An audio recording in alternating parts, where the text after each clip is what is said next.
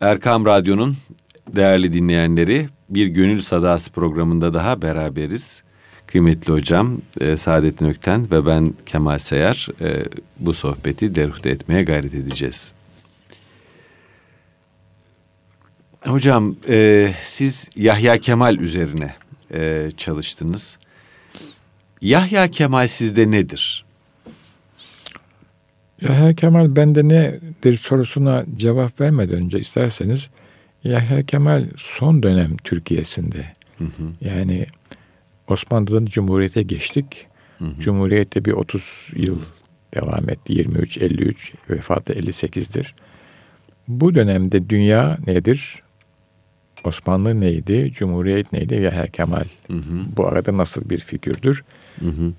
İsterseniz şöyle bu Tabii. böyle bu perspektiften hı. konuşalım. Çünkü Yahya Kemal ile ilgili yani Yahya Kemal'in adı geçen iki kitabım çıkınca özellikle birincisi çok tariz ve tenkit aldım. Bunların ana ekseni şuydu. Ee, bir, sen bir edebiyatçı değilsin Yahya Kemal hakkında niçin kitap yazıyorsun? Tabii bunu, bunu söyleyen dostlar kitabı okumamışlar bu belli. Hı hı. Yazdığım kitap Yahya Kemal hakkında değil. Yahya Kemal'in düşünce ve duygu dünyasından yola çıkarak kendi maceram, hı hı. tahlillerim, analizlerim, gördüklerim, sorularım, açmazlarım, hı hı. tereddütlerim buydu. Yani iyi kötü işte bir dönem yaşamış. Hı hı. Ki o kitap çık, çıkması 2008 e, filandır yani. Hı hı. Ee, bir, bir 40 senelik bir e, düşünce, duygu, tetebaat, izlenim ürünüdür o. Bir diğeri de o daha e, keskin bir sual. Bu kitap yazmakla sen Yahya Kemal'in imanına şehadet ediyor musun? Böyle bir soruyla karşılaştım. Benim problemim değil bana ne? Yahya Kemal imandığında, imansızlığından. Ama bir Süleymaniye bayram sabahını yazmak ona nasip olmuştur. Şöyle bakıyor Yahya Kemal hadiseye. Bir defa kendisi bir Balkanlı. O çok mühim bir şey. Kırılma hadisesinin içinde yaşıyor. Hı hı. Yani siyasal ve askeri bir kırılma ama hı hı. o onu belki başlangıçta siyasal ve askeri bir kırılma olarak görüyordu bir icat. Hı hı. Ama Avrupa'da kaldıktan sonra yani 1902 1912 bir veya 1909 10 sene bir Avrupa Paris'i var ki o Paris çok mühim bir Paris. Yani modernitenin zirve yaptığı bir Paris o Paris. Birinci Dünya Savaşı'na iki sene var Türkiye'ye dönüşü. 1912 yazında dönüyor. O Paris çok mühim bir Paris. Orada kalmış. Sonra e, Avrupa'da e, elçi olarak Madrid'de ve Varşova'da yaşamış. Bunlardan bir mukayese çıkartıyor. Ee, Avrupa'yı yani moderniteyi, o günkü moderniteyi görüyor, biliyor. Ee, Osmanlı'yı bütün Osmanlı aydınları gibi bilgi ve zevk esas itibariyle zevk noktasında biliyor. Ve oradan bir şey süzüyor. Şair, meşrep bir adam bir hamule süzerek onu şiirlerinde aksettiriyor. Onun bana verdiği in, hı hı. intiba şu, e, Osmanlı bir medeniyettir, bir yorumdur. Bu medeniyet yorumunu bizim kaybetmememiz lazım. Siyasal konjonktür ne olursa olsun bizim kimliğimiz bu medeniyet yorumunda gizlidir. Özet olarak bana verdiği bu. Bugün hı hı. bu medeniyet yorumunu kendisini İslam olarak tanıtan ve öyle olduğunu söyleyen, benim de zahire bakarak evet öyledir dediğim büyük kitle kaybetmiş durumda. Nedir bu yorum? Hocam çok mühim e, bir tespit bu. E, biraz bunu açar mısınız? Açarım. Evet. Bak ne demek nedir bu yorum? Evet. Şu anda herkesin lafta Süleymaniye diye bir söylemi var. Hı hı. Ama Süleymaniye'de bayram sabahı artık e, aramızda yaşamıyor. Süleymaniye Camii külliyesi ve orada geçirilen bir bayram sabahı ve o bayram sabahının getirdiği izlenimler. Eğer bu yaşasaydı İstanbul'u böyle tarumar etmezdik. Biri bu. Bunun devamı ikinci mühim şiir Koca Mustafa Paşa. Yine biz biz de Koca Mustafa Paşalıyız diyoruz. Koca Mustafa Paşa bir tavırdır, bir hayat tarzıdır, bir tercihler bütünüdür O tercihler bütününü eğer biz dilimizde olduğu gibi eylemlerimize de intikal ettirseydik hayatımız böyle bir karmaşaya dönmezdi. Bu bunlar. Üçüncü büyük şiir de Selimname'dir. O dünya çapında bir şiirdir. Birçok dost kızsa da bu böyledir. Orada da İttihadı İslam vardır. Yavuz Sultan Selim'in yaptığı şey İttihadı İslam'dır. E, bunlar kaybolduğu için bu büyük medeniyet perspektifinden bugün bu halde yaşıyoruz. Başka sohbetlerde de söylemeye çalıştım. Bugün Türkiye'de yaşayan Müslümanların ve bütün İslam dünyasının problemi sanayi devriminin getirdiği hayat şartlarıyla nasıl baş edeceğimizdir. İslami umdeleri, ana ilkeleri bu hayat şartlarına göre yeniden yorumlamamız icap ediyor. Nereye kadar iş, üretim, çalışma, teknoloji, nereye kadar kendi hayatımız? Nasıl bu ikisini imtizac ettireceğiz? Eskiden bir kapalı çarşı vardı. Ticaret oradaydı. O kapalı çarşının açılış kapanış saatleri belliydi. Oradaki ticaret edep ve adabı da belliydi. Bu hayatın içindeydi. Bugün de aynı şeyi yapabilir miyiz? Yoksa sanayi devriminin ve peşinden gelen enformatik devriminin sanayi devrimi maddeyi serbest bıraktı. Enformatik devrimi de nefsi emmareyi serbest bıraktı. Halbuki bu ikisinin de bir manada bir Müslüman tarafından kayıt altına tutulması lazımdır. Bu kayıt olması lazım bunların. Eğer Kemal bunları yaptı mı? Hayır yapmadı. Şunu söyledi bize. Gözünüzü açın. Hı hı. Eğer yaşamak istiyorsanız, devam etmek istiyorsanız Süleymaniye, Koca Mustafa Paşa, Selimname ve devamı var. Balkan şehirlerinde geçerken çocukluğum açık deniz. Itri, şu Musiki'ye bakın. E, Yesari hatlarına bakın. Onlar size bir şey söylüyor. Şimdi onun hemen bir beyti aklıma geliyor. Ne harabi ne harabatiyiz, kökü mazide olan atiyiz. Evet, evet. Yani bu kökü mazide olmak, bir kökü olmak e, duygusu çok kuvvetli e, Yahya Kemal'de. Bize hep aksettirmek istediği de e, sanki bu duygu. Evet, evet, evet. Şimdi bu tabii enteresan bir şey. Bu Paris'te Albert Sorel'in derslerine felsefe tarihçisi devam ederken Yahya Kemal Paris'te okumuyor. Onu size söyleyeyim. Hatta bir yakınım şöyle bir e, anekdot aktarır. E, Edebiyat Fakültesi'nde geçiyor hadise Marmara Üniversitesi'nin. Yahya Kemal konuşuluyor hocalar arasında. Birisi diyor ki o diyor gitti 10 sene kaldı hiçbir mektep bitirmedi. Doğru. Öbür e, hoca diyor ki hoca hanım diyor ki e, bitirmedi ama yazdığı şiirlere bak. Eğer diyor böyle şiir yazan birisi daha çıkması mümkünse, muhtemelse ben gider yeni cami önünde dilenir. Onun Paris'teki e, bursunu veririm. Geldiği zaman bu çağda böyle bir şiirler yazsın diyor yani. Mektep okumak güzel bir şey. Hı hı. Ama bu eksepsiyonel bir hal yani e, istisnai bir hal. Sonradan derslerine devam ederken orada Sırp çocukları var. Hı hı. Sırp çocuklarına diyor ki Sorel siz diyor yeni bir milletsiniz. Yani bu hadise 1914'ten evvel cereyan ediyor. Çünkü o zaman Sırbistan malum Avusturya Macaristan'ın etkisi altında. Zaten büyük bir kısmı da Avusturya Macaristan tarafından işgal edilmiş. Bosna vesaire. Bir Sırp devleti var ama cılız küçük. Baskı altında kalmış. Halbuki tarihte Fatih'in ilhak ettiği bir Sırp devleti var yani. O çocuklara diyor ki siz kendi e, milletinizi, milliyetinizi kendi tarihinizden çıkararak inşa edeceksiniz diyor. Bize örnek almayın diyor. Yahya Kemal o dersleri dinliyor. Peki Sırplar Yahya Kemal ilişkisine? Çünkü Yahya Kemal'in doğduğu memleketi Sırplar işgal etmişler. Yani Yahya Kemal tam bir negatif ile yüzleşiyor. Sonradan onlara verdiği dersi kendi alıyor üzerine. O zaman biz de diyor bundan sonraki hayatımızı kendi tarihimize göre inşa edeceğiz. O tarihe baktığı zaman orada muhteşem insanlar görüyor. Yahya Kemal'in yaşadığı çağda o insanlar resmi paradigma tarafından reddedilen, üstü çizilen insanlar. Hmm. Evet. Ve 40'lı yıllarda 40 1940'da İtri şiirine yazıyor. Bu bir, biyografi şiir olur mu? Oluyor. Şair o demek zaten. Yani böyle bir adam Yahya Kemal. E, meselesi uzun. Mesela bu kar musikeleri bana göre çok mühim bir şiirdir. E, duydumsa da zevk almadım Slav kederinden diyor. Şimdi Polonya'da ben iki defa gittim Polonya'ya. Kış değildi yazdı ama enteresan bir yer yani. Slavlar moderniteye çok sonradan girmiş insanlardır. E, e, Polonyalılar Slav asıllıdırlar.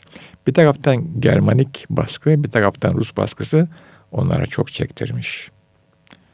E, bize ihanet ettiler ikinci Viyana'da. Ama o aradaki dostluğu bozmadı. Osmanlı çok deryadil bir adam. Olayı görüyor. Böyle ufak tefek veya büyük ihanetleri dahi sineye çekiyor. Bir manada. Ee, Sadece onlar mı Kırım Hanı da herhalde. Onu, söyle, onu söylemedim. Bak hala çekiyorlar. hala çekiyorlar.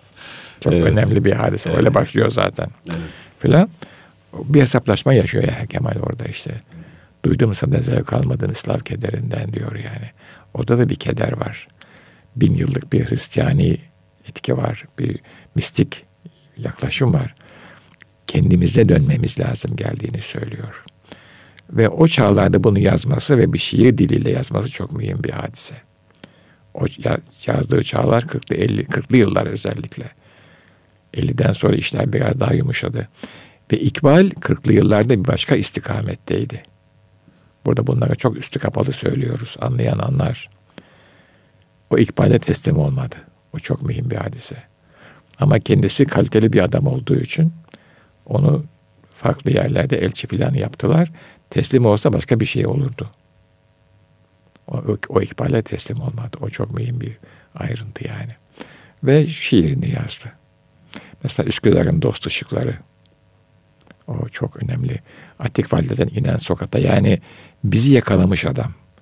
Ve kadim birikimi Ezansız ve neşesiz diyor. Evet. Ezansız ve neşesiz. Kad, kadim birikimi bugünün diliyle bize aktarmış. Bunun için çok mühim bir insan. Ben de o birikimin hem aile olarak hem eski İstanbul olarak tadına vardığım için bu tada varmak için de yurt dışında bulunmak gerekiyor. Onu size söyleyeyim. Slav kederinden bir tutam e, şey, dilinize çalmak lazım. Tabii yani oradaki çaresizliği, oradaki büyük gamı, Amerika'daki yalnızlığı ve ezilmişliği hissetmeniz lazım. Amerika'nın kollarında teslim olmam mümkün değildi. Bu tadı tattığım için. Size şunu söyleyeyim. Burada da kayda geçsin. 71 senesinde gittiğim zaman doktora tezi hazırlamak üzere akşam vaktini beklerdim. Kilisenin çanları çalsın da maveradan bir haber gelsin diye bana. Ezan yok, bir şey yok. Kilise çanından medet bir çocuk tasavvur buyurun yani. Kafir değilim. Ama en azından mistik bir şey duyayım. 2008'de gittiğim zaman artık o da çalmıyordu. Sordum. Dediler ki servis, servis sadece pazar günleri, diğer günleri kilise kapalı, para yetmiyor. Pazar günü 2-3 saat açık, servis var, sonra kapatıyoruz dediler. Buradan ne çıkar yani? 2009'da Viyana'da kaldığım yıllarda, aylarda orada çalıyordu öğle ve akşam saatlerinde. Bir ayin vardı. 3-5 kişi de olsa gidiyorlardı Katolik Avusturyalılar. Grüskot diyenler.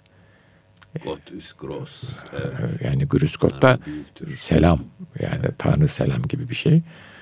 Ee, böyle bir resim yani. Yahya Kemal işte bunları söylüyor bize.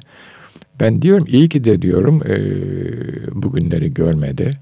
Zaten yaşı da müsait olmazdı. Yani onun resmettiği ve önerdiği e, ve ana hatlarıyla söylediği Koca Mustafa Paşa çok değişti.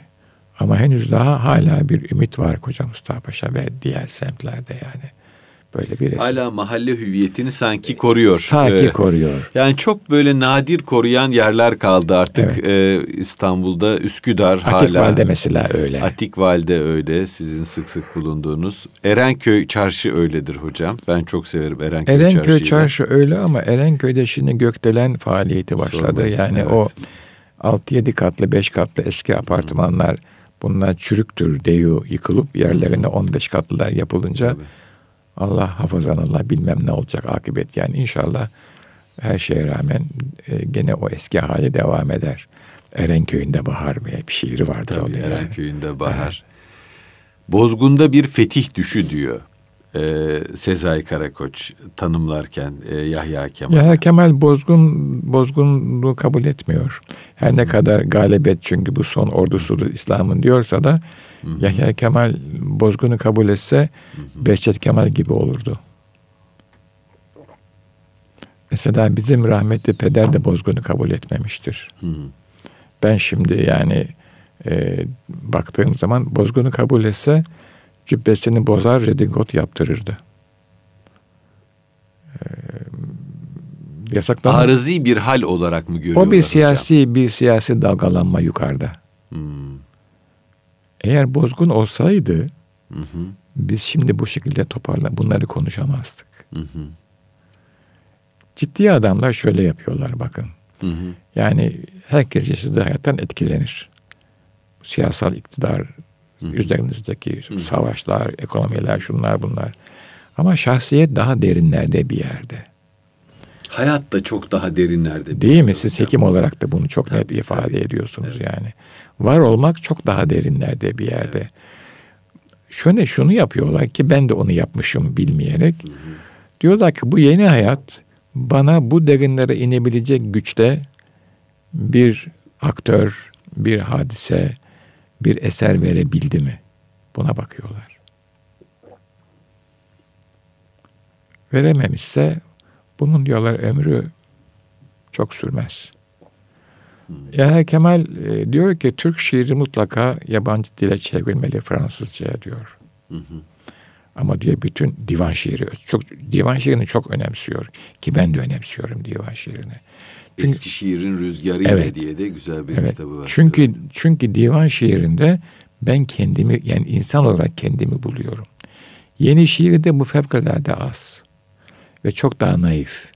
Ama divan şiirinde derinlikli olarak. Diyor ki Fuzuli tüm çevrilmeli. Galip, bakın biri başı, biri nispeten sonu. Tüm çevrilmeli. Ama diyor Nedim'den bazı gazeller çevrilmeli. Başlangıç böyle. Sonra bu işe giren adamlar ki zaten bazı müsteşrikler zaten bilip giriyorlar. Sonra diğerleri Baki, Taşlıcalı Yahya vesaire çeviri. Onlar dilden. Yani şimdi bunu bir yerde okuyordum. Okudum diyelim mesela. Ondan sonra e, bir varlık ve yaşama çabası olarak biz kimiz problemine cevap bulmak üzere divan şehrine iltica ettiğimde bir şey araştırıyorsunuz yani. Dostoyevski'yi okuyunca diyorsunuz ki peki ben kimim? Bende buna mümasil bir şey var mı?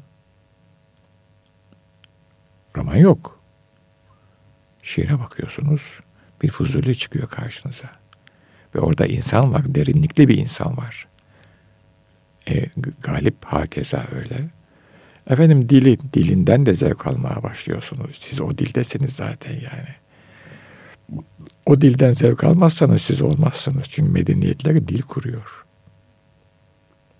Dolayısıyla e, Kemal bunları yaşadığı çağda fevkalade zor bu tespitleri yapmak. Çünkü su başka tarafa akıyor. Ama Allah'tan yurt dışına çıkmış ve orada yaşamış. Yurt dışını ihmal etmemiş orada görmüş hadisenin ne istikamete gittiğini. Fransız şairleri Latin şiiri üzerinden yürüyorlar diyor yani. Ben de diyor dilimi bir Latin şairi gibi net hale getireyim. Rodin'e soruyorlar diyorlar ki heykeli nasıl yapıyorsun? Diyor ki mermer kitlenin fazlalıklarını atıyorum. Ya Kemal de öyle diyor. Şiir darası alınmış sözdür diyor. Onun evet. için ya Kemal benim için mühim bir adamdır. Ben Yahya Kemal üzerinden yola çıkarak kendi yaşadığım e, macerayı ifade etmeye çalıştım. Ailemden bana gelen bir takım birikimler vardı.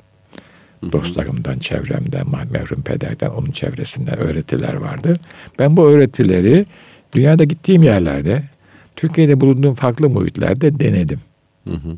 Nasıl denediniz hocam? Ne yani bunun denemesi nasıl olur? Bunun Öyle denemesi sorayım. nasıl oluyor? Yani bir bah dinliyorsanız bir katedralde bu merasime katılıyorsanız, evde bah CD'leriniz varsa, Bach'ın hayatını okuyorsanız, Bach hakkında bir büyük e, dünya fikriniz varsa ve size Bach çok mühimdir diyorlarsa, diyorsunuz ki peki bizim musikimizden Bach'ın karşılığında birisi var mı?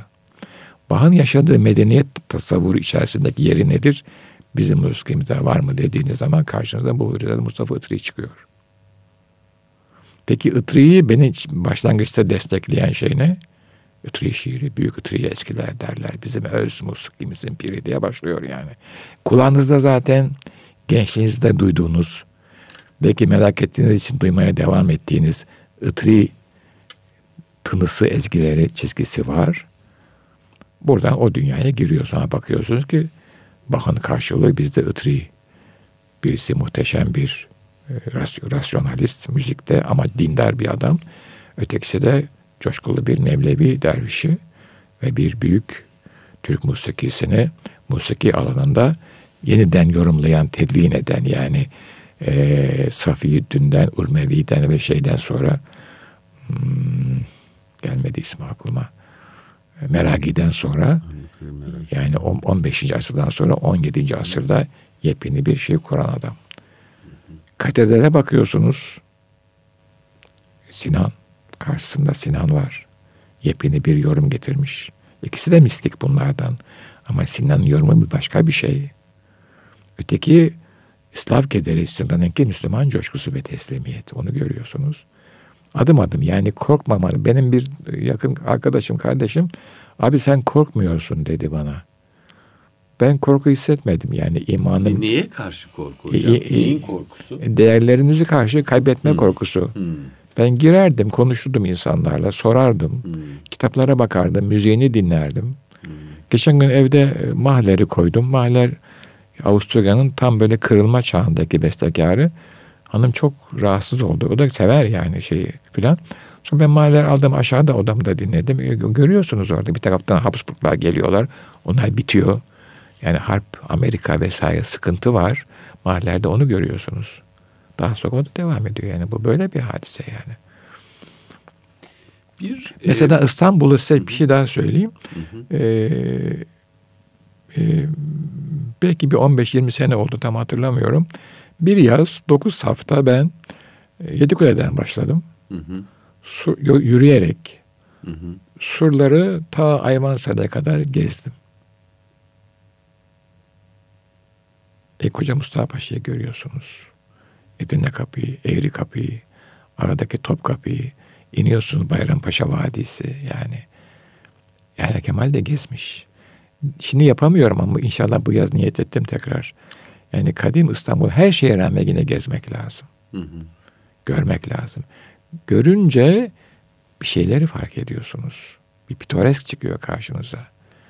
Onun arka planını biraz okuyunca çok ciddi bir derinlik yani komple bir dünya görüşüyle karşı karşıya kalıyorsunuz.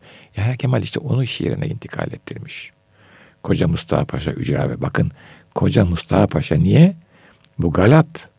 Ama öyle söylenir. Koca Mustafa Paşa. Ücra ve Fakir İstanbul. Bu Galat'ın ben size başkasını da söyleyeyim. Ataköy diye bir semt yapıldı. Minibüs şoförleri anlatacağım belki 40 yıllık Ataköy demiyorlar. Ataköy, Ataköy diyorlar. Atik Valide Camisi'nin önünde çilek satıyor geçen sene Cuma'dan sonra Mayıs ayında. Organik diyecek, organik, organik diyor. Çok mühim. Çok mühim. Bu uzatma neden oluyor işte, hocam? Ya, Osmanlıca o yani. Osmanlıca. Hmm. Osmanlıca. Bu adamı yapan, bu söyleyen çocuğun hiç bununla alakası yok. Kültürel DNA'lar azizim devam ediyor. Bayılıyorum. Organik diyor. Organik. minibüs kahyası. O 40 sene rahat oldu. Atıaköy, Atıaköy diyor yani. Hafif de Külen Bey yani. Atıaköy. Dil geçmişe çekiyor. Çekmez olur mu? Zevk var çünkü orada. Evet. Şiirsellik var. Şiirsellik var. Musiki var. Takatuka takatuka değil yani. Musiki var dilde. Evet. Belki işte bu Mesela bir şey okuyayım size. Tabii, Hemen tabii, Aa, lütfen. Şimdi mesela Muallim Naci'den Allah nedir deyince gafil Allah deyip hamuş olur dil.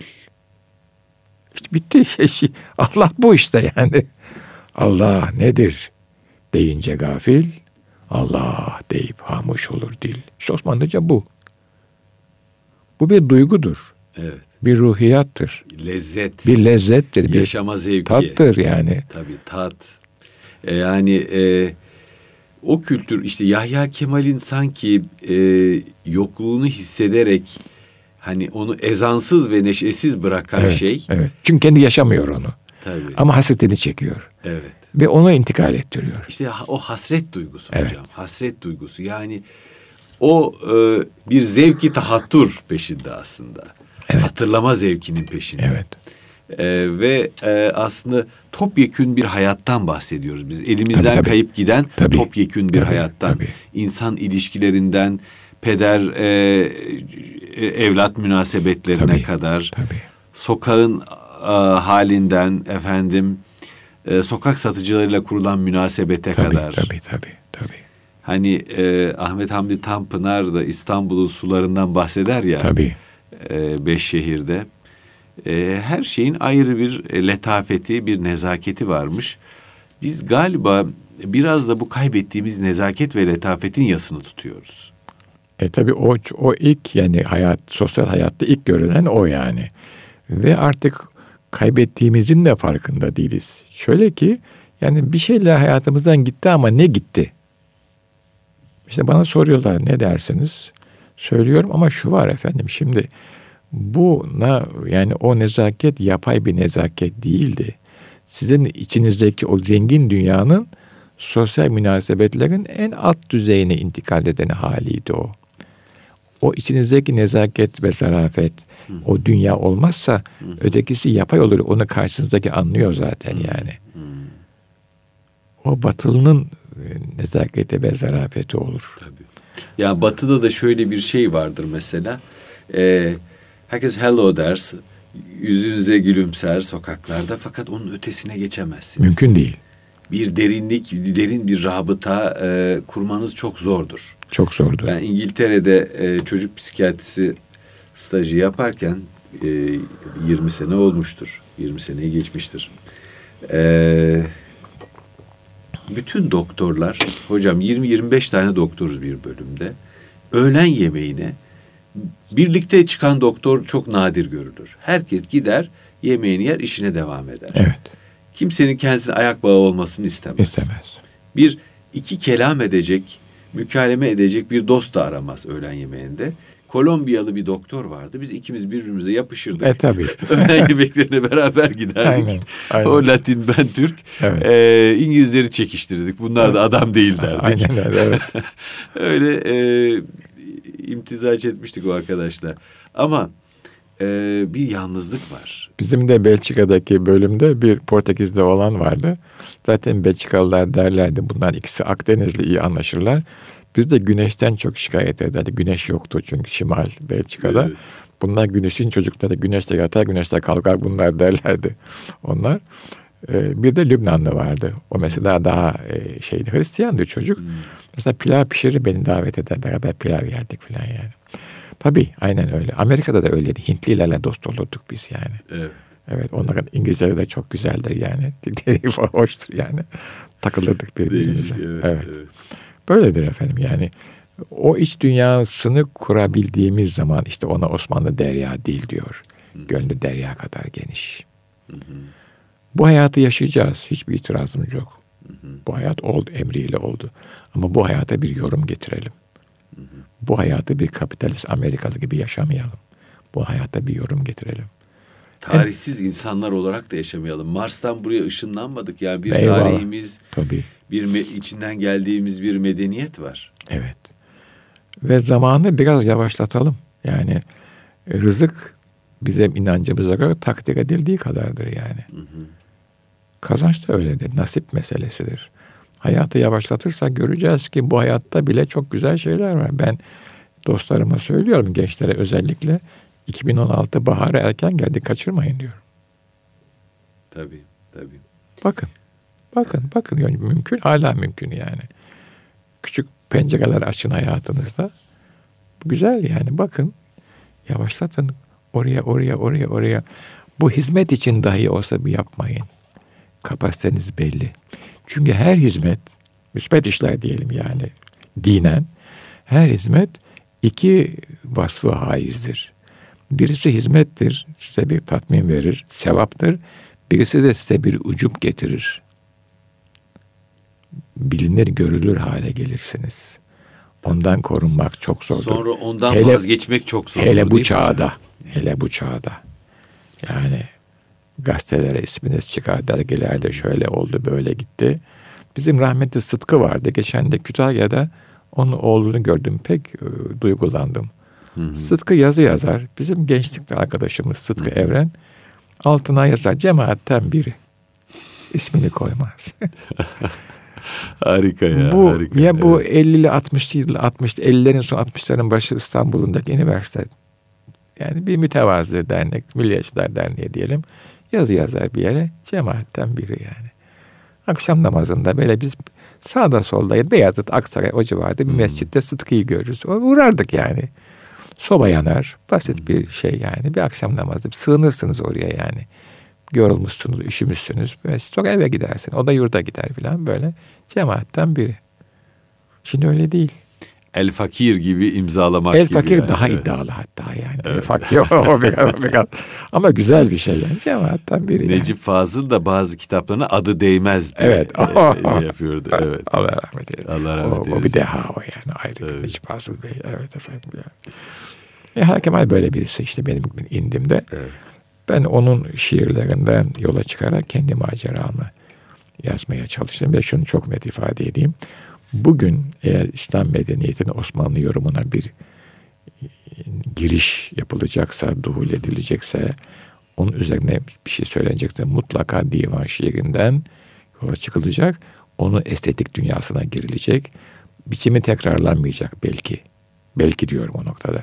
Ama o duygusallığı ve o e, mistik derinliği yakalamak mecburiyetindeyiz. Bir defa yakalamışlar. Ona, o, ve ondan sonra çok laf etmeyeceğiz. Bir araba şiir yazılmaz. Şiir 3-4 kelimeyle, 5 kelimeyle, 8 mısrayla, 10 mısrayla yazılır. Bir araba o şiir olmaz. Şimdi öyle oluyor. Ve şu şairler öyle yapıyorlar. Şiir tadı yok. Çiğne çiğne bir şey gelmiyor ağzına yani. Lafı çoğaltıyoruz ama e, o lafın e, özgül ağırlığı azalıyor. Evet yani o örgü bitiyor. Ve şiir size çok büyük bir ufuk açacak. Ana noktaları söyleyecek. Ondan sonra siz üzerinde duygusal bir yolculuğa çıkacaksınız yani. Türkiye'deki halk şiiri de böyle. Zaten aynı kaynaktan besleniyorlar. Tabii. Ya da metafizik biraz Frenkçe oldu bu. Dinden beslenmeyen sanat olmaz. Yahut da metafizikten beslenecek. Fizik ötesi alemden beslenecek sanat.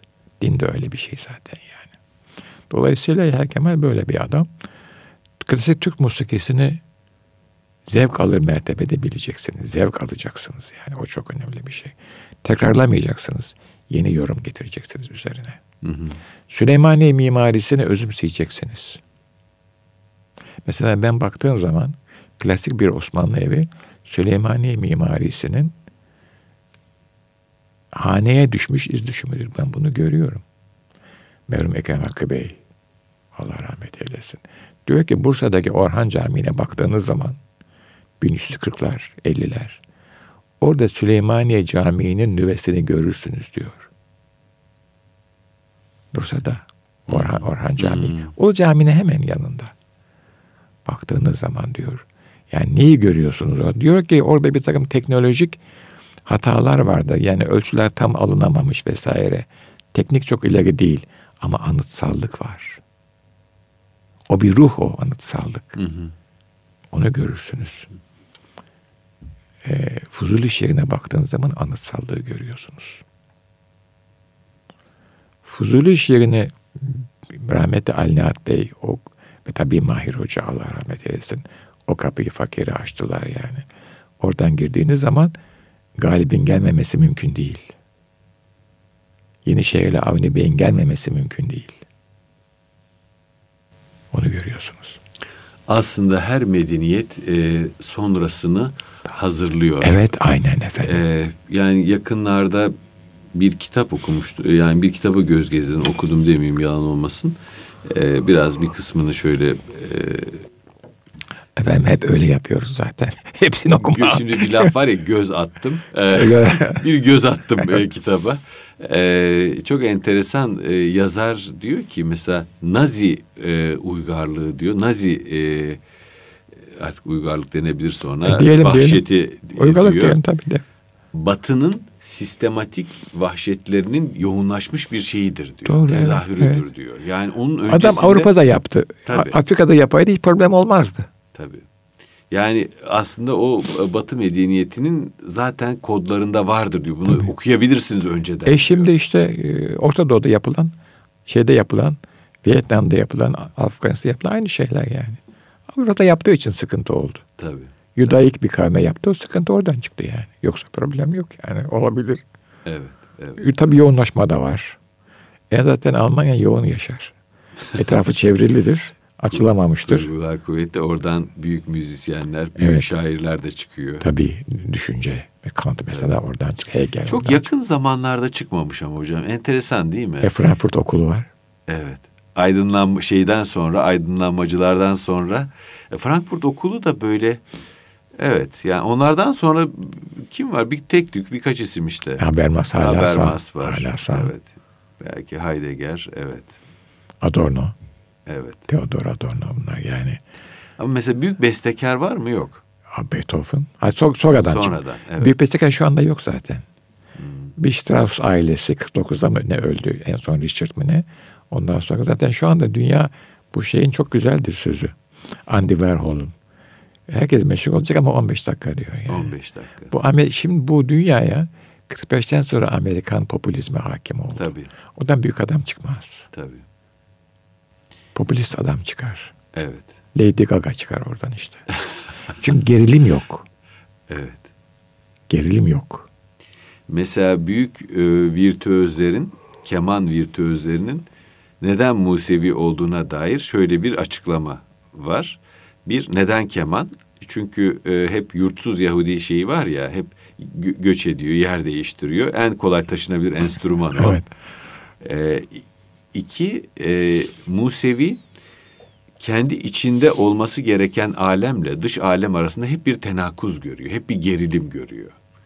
Bu büyük gerilimden dolayı da büyük sanatkarlar e, oradan çıkıyor. Doğru olabilir bu bir yorum. Diye bir yorum var. Olabilir tabii. Yani içinin şeriatı ile dış ortamda zuhur eden şey her zaman mütenakız. Belki kendi istediği şey ile olması gereken şey arasında da hep bir şey var. Kendisi ticaret yapmak istiyor fakat yaptırmıyor. ona başka bir şey emrediliyor mesela. Evet. Ee, dolayısıyla o çelişkilerden işte büyük bilim adamları, büyük sanatkarlar çıkabiliyor. Gerilim olmadan olmuyor efendim. Evet. Gerilim bir bir memnuniyetsizlik hissetmesi lazım değil mi hocam sanatkar adamın? Evet yani ona e, evet yani bir bir öksüzlük. Öksüzlük e, bir bir e, nasıl söyleyeyim bir yet, yetim hali, bir öksüz bir hali yani o ruhi bir gerilim. Yahya Kemal'de de ben onu görüyorum hocam. Bir ruhsal vatansızlık, e, daha doğrusu yeni gelişmelerle e, Türk e, Türkiye'nin eski mirası, geleneği tabii, tabii. reddetmesiyle bir vatansız kalma telaşı, tabii. bir öksüzlük telaşı. E zaten fiziksel öksüzlük de var yani. Mesela o e, gibi filan 30'lu yıllarda tekrar ziyaret ediyor. Hı hı. Annemin annesi onun çok mühim. Bir, bir de bu Kandinsky'nin annesi çok mühimdir. Hı Vasily Kandinsky'nin. E, ihtilal olunca e, Kandinsky Paris'e gelir. Ama ölene kadar iki şeyi çok hatırladığını söyler. Biri Moskova, e, vatan yani coğrafya, birisi de annesi. Onlar, onların hasretini çeker.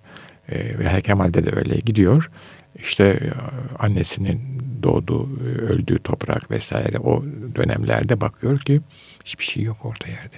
Yabancı insanlar, yabancı bir idare vesaire büyük bir düş kırıklığına uğruyor. Hı hı. E, ve söylüyor kendisi yani e, tayı, tayı zaman ettim ben diyor. Ben zamanımızdan göç edip yaşadım İstanbul'u aldığımız günlerde diyor. Huzuru orada buluyor. Hmm. Hayal kuruyor yani bir manada. Zahiren e, iyi kötü işte şeyde e, park otelinde Taksim'de yaşıyor falan ama psikolojik olarak park otelinden baktığı zaman eski Üsküdar'ı görüyor. Ve onun gördüğü Üsküdar'da halen o zamanlarda halen bugün de var.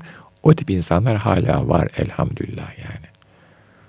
Bu dünyanın gülle güçüne hmm. aldırmayan ama aldırır gibi görünen hı hayatın içinde yaşadıkları halde zahirde hiç fark etmiyorsunuz onları ama arka planda bu da geçer yahu diyenlerden bir küçük şaka yapalım mı burada? Tabii buyurun efendim. Külan Bey dertlenmiş Şeyh Baba'ya geliyor. Hı hı. Diyor ki işte babak şöyle oldu böyle gitti. Şeyh Efendi ne yapsın bakıyor delikanlı atak çıtak Gülen Bey. Hı hı. Bu da güzel evladım diyor. Gülen Bey'in cevabı bir baba maddeler de geçer diyor yani. evet böyle oluyor efendim yani. Evet eyvallah.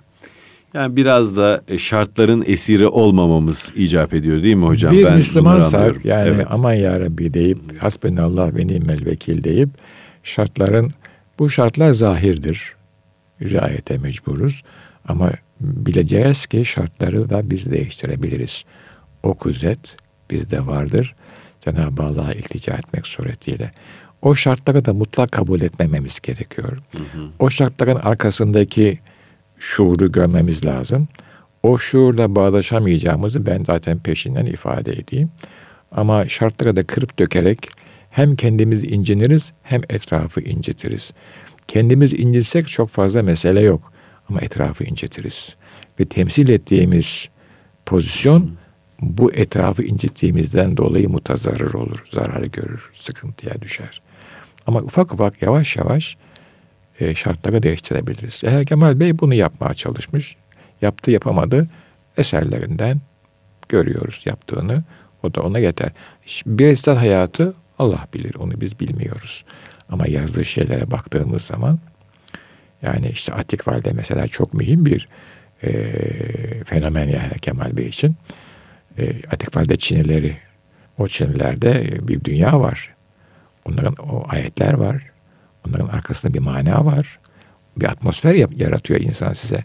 İnsanın namaz kılmak için Atik Valide'ye ihtiyacı yok. Namaz her yerde kılınır. Ama Atik Valide'ye ihtiyaç var. Çünkü biz göz gördüğüne inanır, kulak duyduğunu duyar. Öyle bir atmosfer yaratılmazsa maziden bize bir şey intikal etmez. Bunda en tipik İslam'ın en temel şeyi nedir? Kabe. Kabe bir kul yapısıdır. Ama insanların o sembolik yapıya ihtiyacı vardır. Kabe'den sonraki sembolik yapı Medine-i Münevvere'deki peygamber mescididir. Bakın nurlanmış Medine'deki peygamber mescididir. Hı hı. O da bir sembolik yapıdır. O da fiziksel bir yapıdır bir istikamete baktığınız zaman. Ama bu seyri göz önüne alırsanız o yapıdaki ruhaniyet inşallah devam ediyor. Ona biz niyet ediyoruz, heves ediyoruz, niyaz ediyoruz. Ama oradaki mekansal kurgu İslam dünyasında önce cuma camileri, sonra Ulu Camiler, sonra Osmanlı külliyeleriyle devam etti. Evet. Medine ama peygamberin ümmeti toplamak için ashabını bir fiziksel mekana ihtiyacı vardı. Beşerin ihtiyacı var çünkü. Buradaki ölçüyü Müslümanlara tayin edecekler. Osmanlı böyle tayin etmiş. Bugün bir mescidinde yapılırsa bir başka ölçü tayin edeceğiz. Edepten ayrılmamak şartıyla. Eyvallah hocam. İlla edep, illa, illa edep ona diyerek iş, evet. e, bitiriyoruz bugünkü sohbetimizi de. Çok teşekkür Estağfurullah ederim. Estağfurullah efendim ben teşekkür ederim. E, değerli dinleyenler Erkam Radyo'da e, Gönül Sadası programını dinlediniz. Önümüzdeki hafta buluncaya kadar hoşça bakın zatınıza diyelim. Bugün böyle bitirelim. Eyvallah.